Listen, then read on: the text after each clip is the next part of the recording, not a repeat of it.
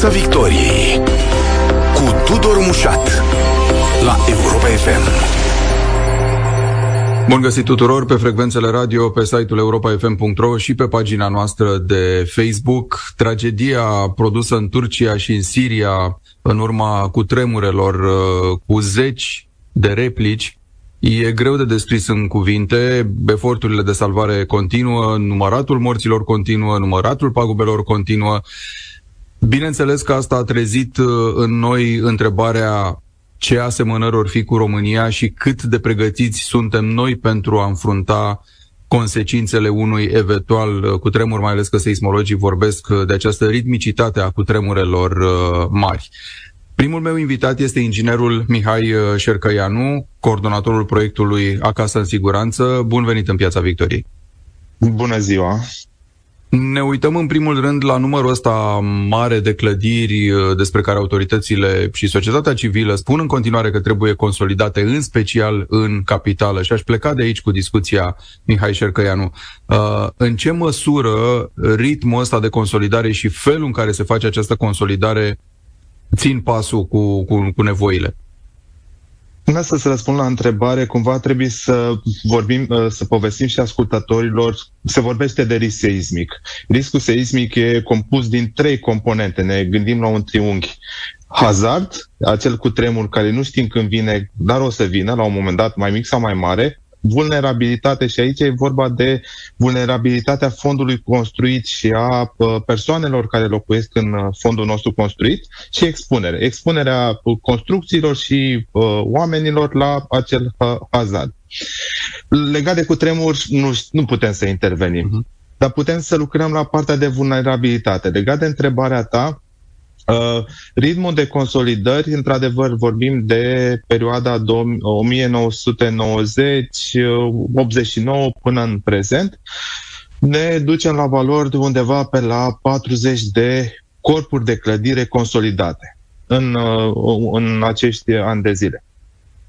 Uh, cu cât consolidăm mai mult de clădiri, cu atât vulnerabilitatea fondului uh, construit scade. Deci suntem în siguranță. Problema e că nu trebuie să consolidăm absolut toate clădirile. Trebuie să consolidăm tocmai acele clădiri, vorbim de uh, construcțiile, în special construcțiile interbelice și construcțiile construite înainte de an, uh, anii 70-77, pentru că ele, surprinzător, au mai trecut printr-un cutremur. Practic, e unul dintre cele mai mari cutremure uh, cu care România s-a confruntat, vorbim de cutremurul din 1940. Acel cutremur din 1900, 1940 uh, a fost uh, destul de, destul de important, undeva 7,7 grade uh, ca și magnitudine. Deci putem să comparăm, chiar dacă unitatea de măsură e un pic diferită, cu ce se întâmplă în momentul de față în Turcia. Uh, paranteze, noi ca inginer toți lucrăm cu paranteze. Magnitudinea unui cutremur, de exemplu, de la 6 la 7 e de 1000 de ori mai mare ca intensitate, e de 1000 de ori mai puternic. Hm. Și de aia, de exemplu, un cutremur de 5 uh, pe care le-am, uh, un cutremur de 5, 4 nu a fost așa de important pentru București, pentru România. În schimb, un cutremur de uh, 6 magnitudine e de 1000 de ori mai mare.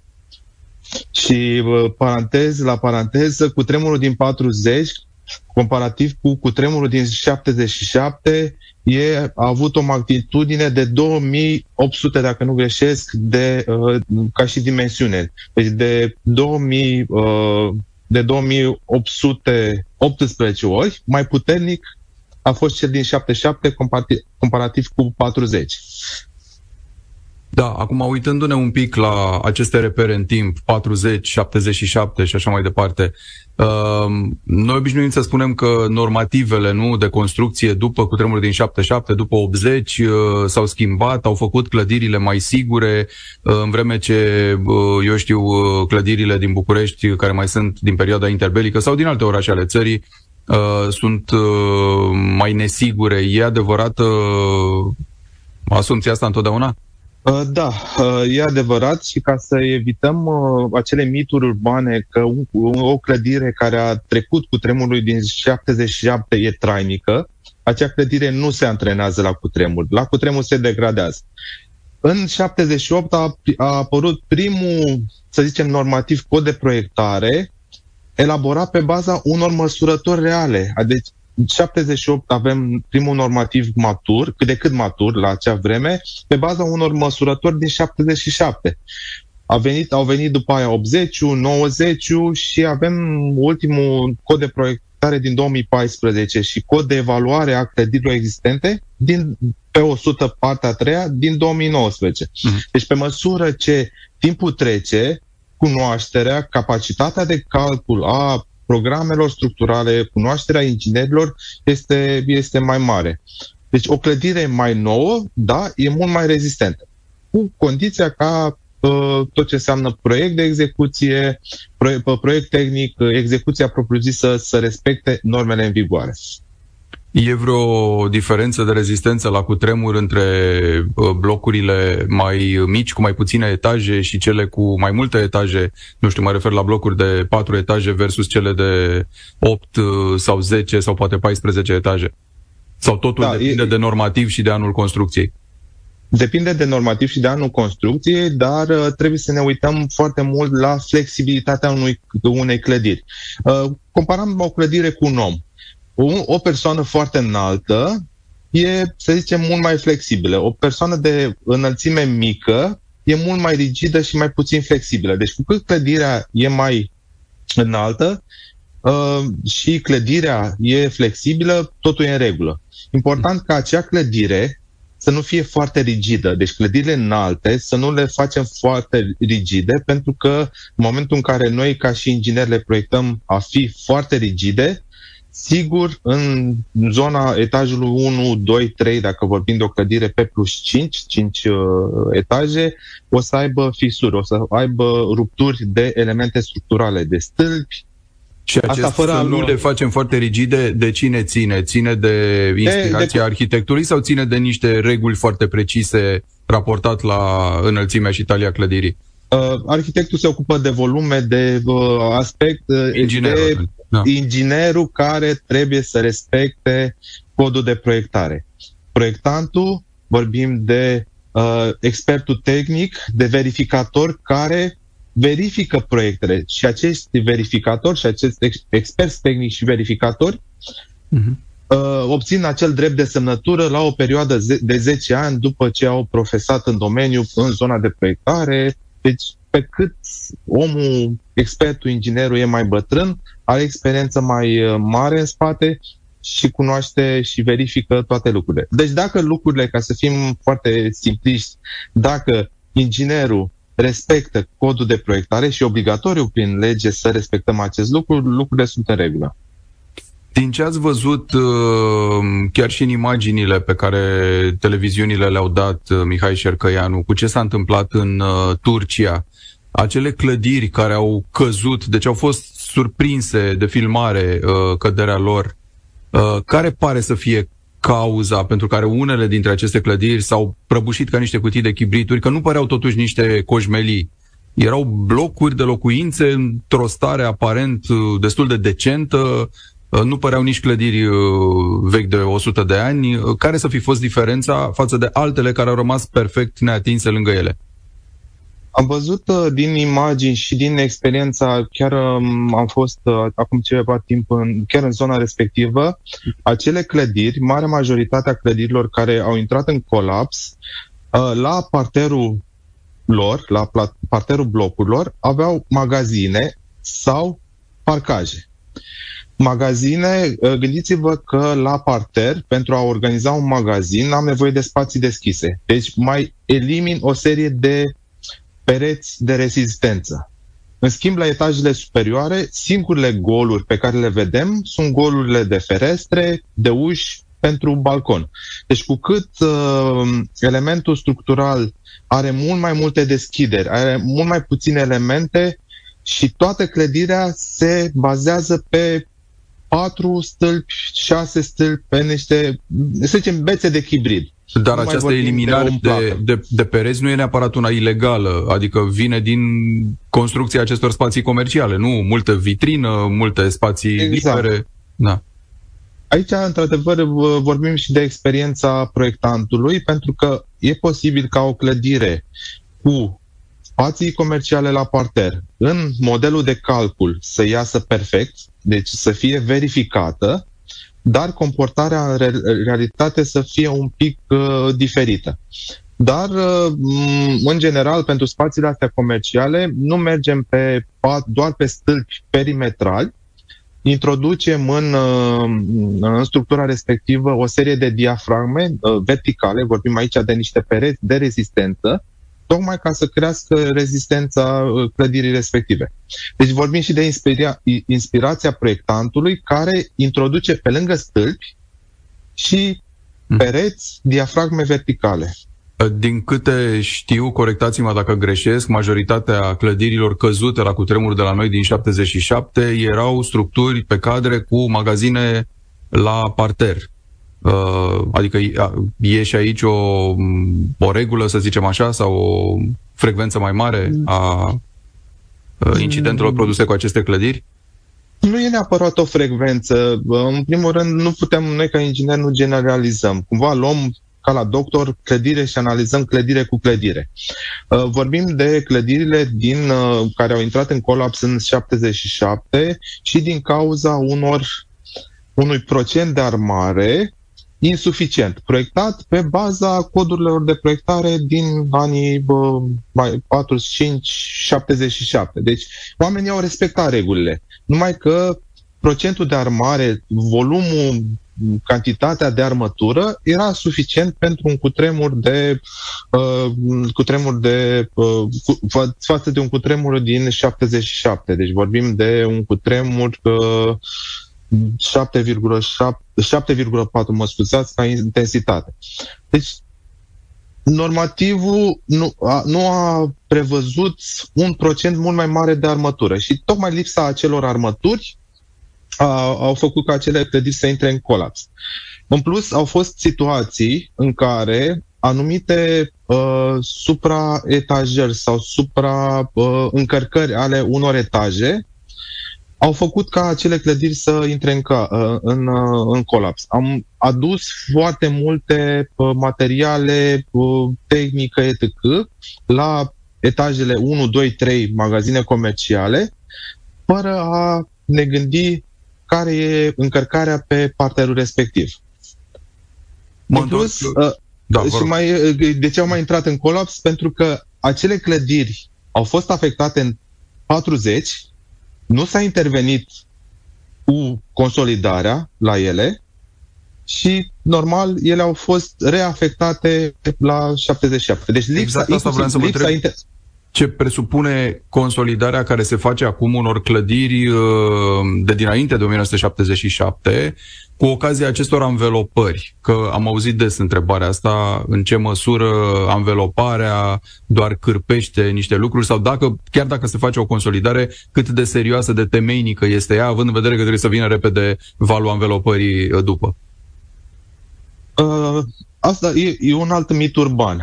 Uh, în general, pentru orice clădire pe care dorim să o consolidăm, Începem de la expertiză. Deci facem o expertiză tehnică, unde măsurăm, facem releve, luăm uh, um, monstre, carote din elemente structurale, din stâlpi, din planșe, din grinzi, didărie, desfacem fundațiile, inclusiv săpăm la fundații să vedem ce, să, ce găsim acolo în subsol. Deci facem expertiza. Din expertiză, după expertiză, urmează o serie de recomandări, proiectul tehnic proiect tehnic care presupune o serie de cămășuiri. Nu o să mai avem un stâlp de 70 pe 70 sau un metru pe un metru ca și bă, secțiune. O să avem un nou stâlp de 1,20 m, 1,30 m ca latură. Deci mărim lățimea, adâncimea acelui stâlp. Un perete, la fel, un perete de uh, zidărie în, fi, în funcție de soluția tehnologică, fie că uh, îl armăm, fie că îl demolăm și îl reconstruim ca și diafragmă din beton armat. Deci orice consolidare presupune ori înlocuirea unor elemente structurale, ori mărirea dimensiunii ca și uh, aspect, ca și rezistență. Asta e foarte important. Dar uneori uh, consolidarea asta nu prea e pe placul cetățenilor. Pentru că uneori se întâmplă să nu mai am un, uh, nu știu, o sufragerie de cu 30 de metri pătrați spațiu uh, ca și suprafață. S-ar putea să mă trezesc cu o suprafață de 28 de metri pătrați. Deci, cumva, s-ar putea să pierd din suprafața mea, din proprietatea mea, odată cu consolidarea. Același lucru s-a întâmplat uh, în toate proiectele de consolidare. Um, pe lista imobilelor din București aflate în clasa 1 de risc seismic sunt vreo 380 de clădiri. Uh, în 30 de ani și un pic după Revoluție au fost consolidate 103. Mergem pe practic 3 clădiri pe an, dacă stăm să ne gândim, consolidate. Da. Ritmul e clar că este foarte lent. Um, de ce ar fi nevoie ca acest ritm să fie grăbit? Ce nu ne ajută? Legislația, banii, e mai mult decât uh, vorba de bani? Despre ce poate fi vorba? Până acum, anul trecut spuneam că nu ne ajută legislația, dar Anul, anul trecut, în 2022, s-a aprobat prin hotărâre de guvern uh, Strategia Națională de Reducere a Riscului Seismic, a fost un proiect de vreo 3 ani de zile. Avem o nouă lege, legea 212 din 2022, cu acele măsuri de intervenție la construcțiile existente. Avem un uh, normativ uh, din 2019 pentru partea de expertizare. Ne-a lipsit un pic uh, finanțarea având în vedere uh, tot ce înseamnă finanțare prin uh, PNRR, acel uh, uh, Deep Renovation care pentru prima oară în România introduce și măsuri de consolidare. Deci am costuri eligibile pentru consolidare plus partea de eficiență energetică, plus uh, finanțare din nou program operațional regional uh, pentru regiunea, de exemplu, București-Ilvov sau pentru alte regiuni. Deci, în momentul de față, avem bani și urmează cât de, cât de curând să se lanseze toate ghidurile, cât de curând vorbim de jumătate de an, un an, pentru tot ce înseamnă finanțare europeană.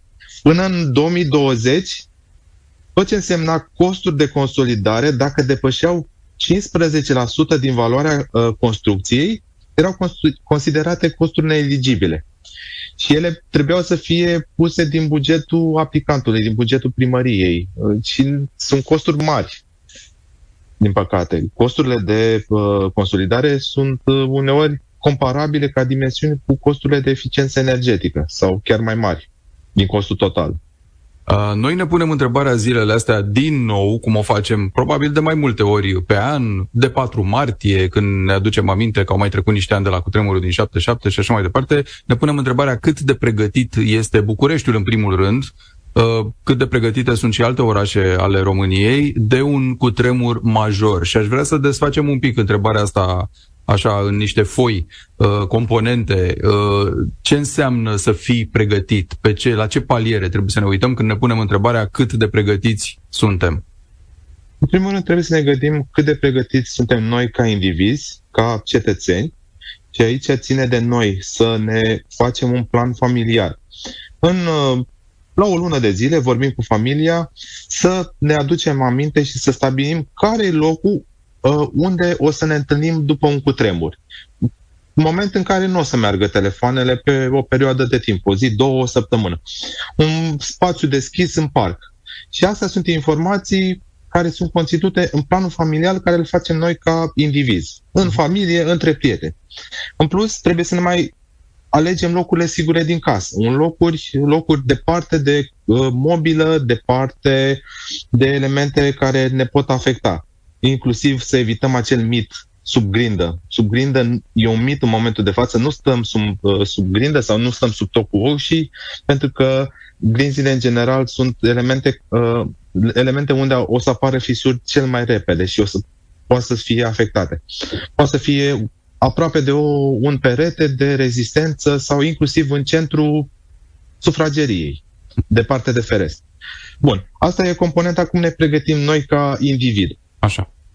Cât de pregătiți suntem uh, noi uh, ca instituție, noi, uh, instituțiile statului român, din păcate, astea, uh, semnalele sunt bune. Chiar dacă există normal, anumite clinciuri politice, discuții, încă există personal tehnic care știe ce are să facă, știe unde să se ducă, mai ales uh, aceste echipaje de intervenție în momentul de față chiar sunt trimise în Turcia, au fost trimise în Croația, au fost trimise în Albania, au fost trimise inclusiv în Italia pentru intervenție. Deci echipajele de intervenție știu cum să facă, cum să opereze. Numai că se întâmplă, și asta e o, paral- o comparație între cele două aspecte, sau o legătură între cele două aspecte, se întâmplă ca uneori am o clădire care a intrat în colaps. Echipajele de intervenție vin cu mașini, vin cu spitale de campanie, vin cu spații de uh, asigurare a caz- cazării temporare. Și uneori s-ar putea ca acele mașini să nu aibă acces pe strada uh, respectivă, pe strada unde clădirea a intrat în colaps. Cine a fost de vină? Tot noi, ca și cetățeni, că ne-am parcat vehiculele un pic uh, ilegal, ca să nu spun uh, altă afirmație. Uh, deci e o, compa- uh, e o legătură între cele două componente. Noi ca individ și uh, instituțiile statului român. Uh, Dar, Există uh, această, da, apropo de ce spuneați că sunt zone, noi am mai văzut recent la un incendiu, de exemplu, într-un cartier nou, modern al capitalei, cât de greu le-a fost uh, mașinilor de pompieri să ajungă acolo, pentru că nu aveau loc pe, pe străzi și din cauza mașinilor și din cauza uh, contorsionării, să spunem, străduțelor de acolo. Întrebarea uh, este, uh, pentru că noi tot vorbim de aceste uh, cartiere noi, zone noi care se construiesc, faptul că sunt noi, moderne, că respectă normativele, că sunt clădiri uh, solide, uh, nu contează în momentul în care vei avea nevoie, nu, să ajungi uh, la ele. Ne ferește automat faptul că sunt noi și moderne de intervenții, de nevoia de intervenții? Da, uh, nu ne ferește și vă, și vă explic și de ce. Clădirea e făcută după ultimul normativ, după ultimul cod de proiectare. S-a respectat proiectul, tot în regulă. Un mare, o mare pericol la cutremur uh, e apariția incendiilor. Și în Turcia avem aceeași situație. Uh, clădirile noastre sunt conectate la rețelele de distribuție gaze naturale și energie electrică. Uh-huh. Dacă gazul nu a fost oprit pe conductă sau în instalația clădirii, electricitatea nu s-a asistat instant cu 20 de secunde înainte de producerea cutremurului, sigur în clădirea respectivă s-ar putea să apară emanații de gaze sau incendii. Și uneori se întâmplă ca tocmai acele evenimente post-cutremur să afecteze locuitorii. Clădirea rămâne în picioare, e trainică în continuare, dar un incendiu nu o să fie compatibil cu supraviețuirea în zona respectivă, în clădirea respectivă. Deci trebuie să ne uităm inclusiv la instalații și noi ne putem instala acele supape de închidere automată, ne, să ne batem la cap uh, administratorii de bloc, că e și o prevedere legală ca aceste uh, sisteme de avertizare și de închidere a gazelor să fie instalate la instalații. E o normă, inclusiv o normă publicată de cei de la ANRE, mai că trebuie să respectăm un pic uh, legea să nu mai dăm vina numai pe autorități. Mihai uh, Șercăianu, coordonatorul proiectului Acasă în uh, Siguranță, mulțumesc foarte mult! Piața Victoriei la Europa FM. Îi spun bun venit în Piața Victoriei și Alinei Kasprovski, directorul executiv al Fundației Comunitare București. Bun venit, Alina! Mulțumesc de invitație și de interes. Uh, știu că voi aveți acest uh, program Bucureștiul pregătit, uh, programul pentru cutremuri și alte dezastre majore și aș vrea să extindem un pic discuția pe care am atins-o și cu Mihai Șercăianu ceva mai devreme, legată de ce putem face, ce poate face populația, cetățenii în caz de cutremur major, pentru că inevitabil a apărut întrebarea cum ar fi fost la noi, nu ce s-a întâmplat în Turcia. Exact. Um, noi vorbim despre asta de aproape patru ani și ne bucurăm să ne dăm seama că, cel puțin în ultimul an, oamenii au început să-și pună cu adevărat problema ce pot eu face, eu personal, eu și familia mea, mai degrabă decât să ne întrebăm uh, ce pot să facă autoritățile pentru mine. Adevărul este că e nevoie ca fiecare dintre noi să facem ceva și astea sunt uh, uh o serie de lucruri pe care oamenii le pot face înainte ca un cutremur să vină. Uh-huh. Um, și printre ele aș număra așa, uh, planul cu familia. Ce facem în cazul în care vine un cutremur, suntem cu toții în locuri diferite din București, nu mai putem să, să comunicăm, pentru că probabil că uh, liniile de telefonie mobile vor cădea măcar pentru câteva ore.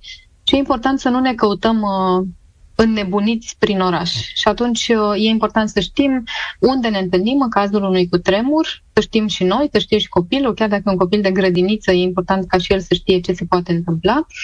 Um, apoi e important să avem, uh, un, să avem casa pregătită pentru un cutremur. Casa pregătită înseamnă uh, să avem mobila prinsă în perete. Sigur, să ne interesăm dacă nu cumva suntem într-o clădire cu risc seismic, pentru că până la urmă de acolo vin problemele esențiale. Uh, dar și din cazul unor cutremure mai mici. Faptul că avem un dulap care ar putea să se prăbușească peste noi uh, poate să pună probleme chiar și în cazul în care clădirea rămâne complet în picioare. Uh, să nu avem, evident, tablouri, rafturi, oglinzi și așa mai departe deasupra patului în cazul în care vine cu tremurul noaptea și să avem un rucsac de urgență. Un rucsac de urgență nu înseamnă neapărat că trebuie să-l luăm și să fugim cu el pe scări, asta știm că nu trebuie să facem mm. de asemenea, ci că ar trebui să avem în casă sau undeva uh, foarte accesibil uh, toate acele lucruri de care am putea să avem nevoie în primele trei zile uh, după un cutremur. Asta uh, e foarte personal. Sigur că sunt anumite lucruri care sunt importante pentru absolut toată lumea, cum ar fi apă uh, sau mâncare pentru trei zile și aici vorbim de mâncare evident neperisabilă, nu punem lucruri pe care, despre care știm că or să se strice, uh, dar sunt și foarte personale pentru că poate să însemne, nu știu, medicamente de care noi știm că avem nevoie. Poate suntem pacienți cronici și n-am vrea să ajungem să sunăm la 112 pentru că avem o criză diabetică, de pildă, pentru că 112 va fi ocupat la momentul respectiv cu situații mult mai serioase decât, uh, decât a noastră și nu va putea să ne acorde asistență. Uh, e important să știm că putem să fim independenți pe picioarele noastre timp de cel puțin trei zile după cutremur, în cazul în care nu, nu suntem un caz grav. Apoi e important ca noi și toată familia noastră și, repet, și copiii. Și dacă vorbim de un copil de grădiniță, e important ca ei să știe ce au de făcut.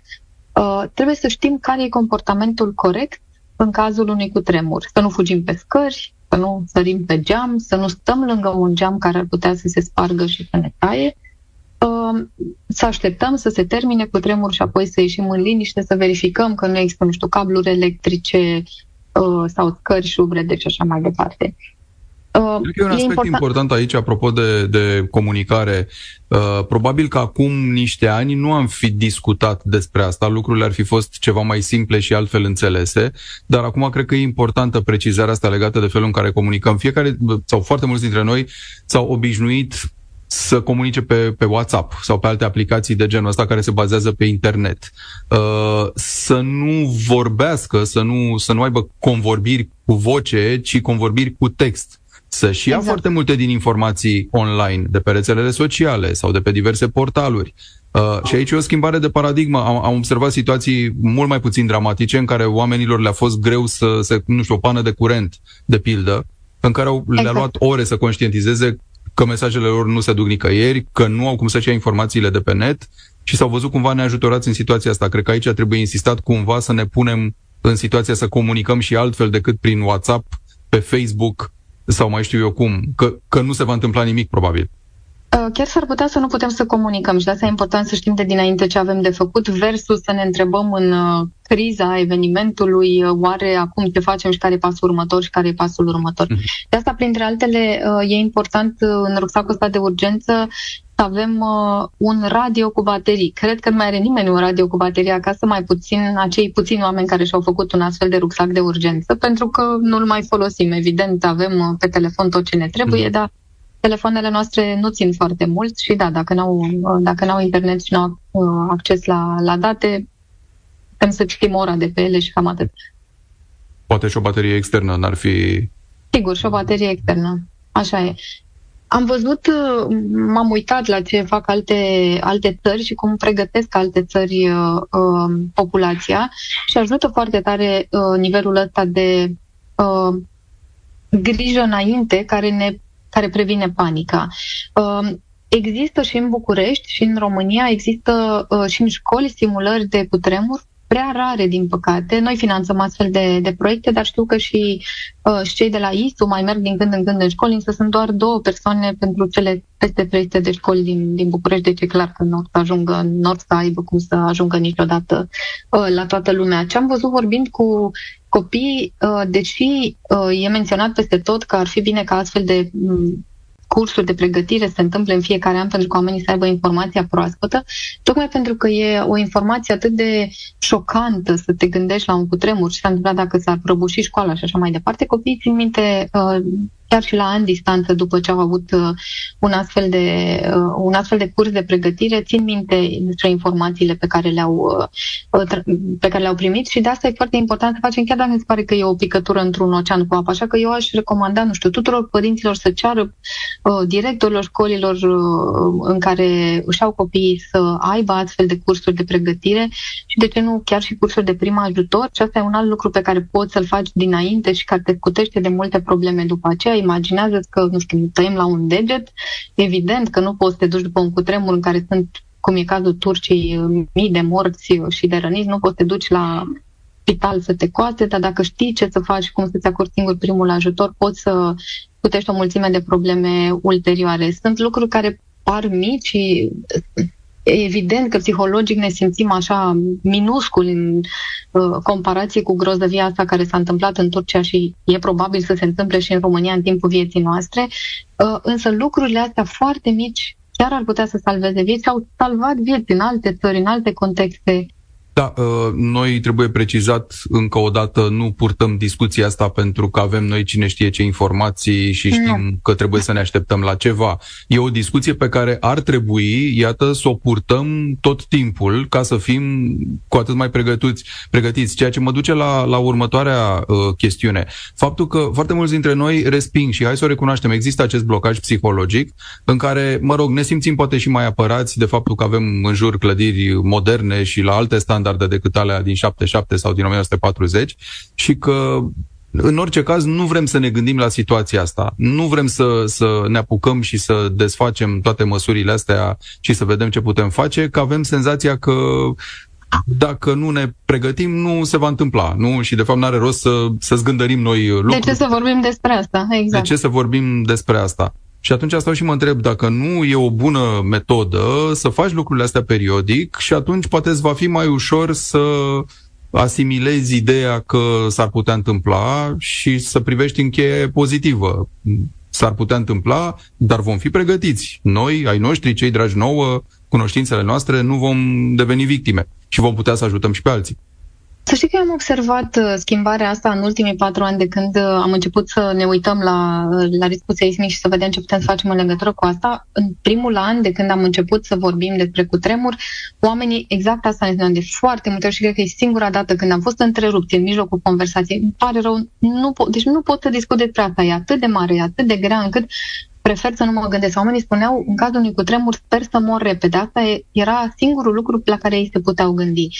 Uh, însă, în ultimul, cel puțin în ultimul an, am văzut treaba asta și poate de la pandemie încoace, când ne-am dat seama că sunt lucruri pe care fiecare dintre noi putem să le facem și să le influențăm, uh, oamenii au început să se întrebe, ok, ce pot eu pe persoană fizică să fac fără să mă aștept să vină alt, altcineva să, uh, să rezolve și cred că da, dacă o luăm poate chiar ca pe un joc. Uh, e, na, așa cum, nu știu, am început din ce în ce mai mult să ne facem, de pildă, bugete de familie sau uh, planuri mai detaliate decât poate ne-am fi făcut înainte cu privire la, nu știu, ce vrem să ne dezvoltăm în familie, ce uh, capacități și așa mai departe, cum vrem să ne schimbăm meseria.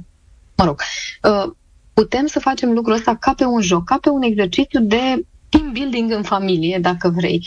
Cum am putea odată în an să uh, vorbim despre cutremur, să ne facem planurile și apoi să ne vedem liniștiți în restul anului. Nu înseamnă că trebuie să ajungem să fim anxioși și să trăim în următorii Sedați de subiectul ăsta, 50 da. de ani, da, sau cât mai durează nedormind noaptea de frică. Nu, Pe de asta e altă parte, ideal. nici nu, nu, sigur că e, e un resort ăsta în care vezi o tragedie ca ce a întâmplat în Turcia și în Siria, uh, să, să-ți pui probleme și să te gândești și la clădiri, și la consolidări, și la ce poți face, și la cum te poți pregăti cu resurse de urgență, dar poți să faci asta m, sistematic, nu? Periodic, fără astfel de tragedii în jur.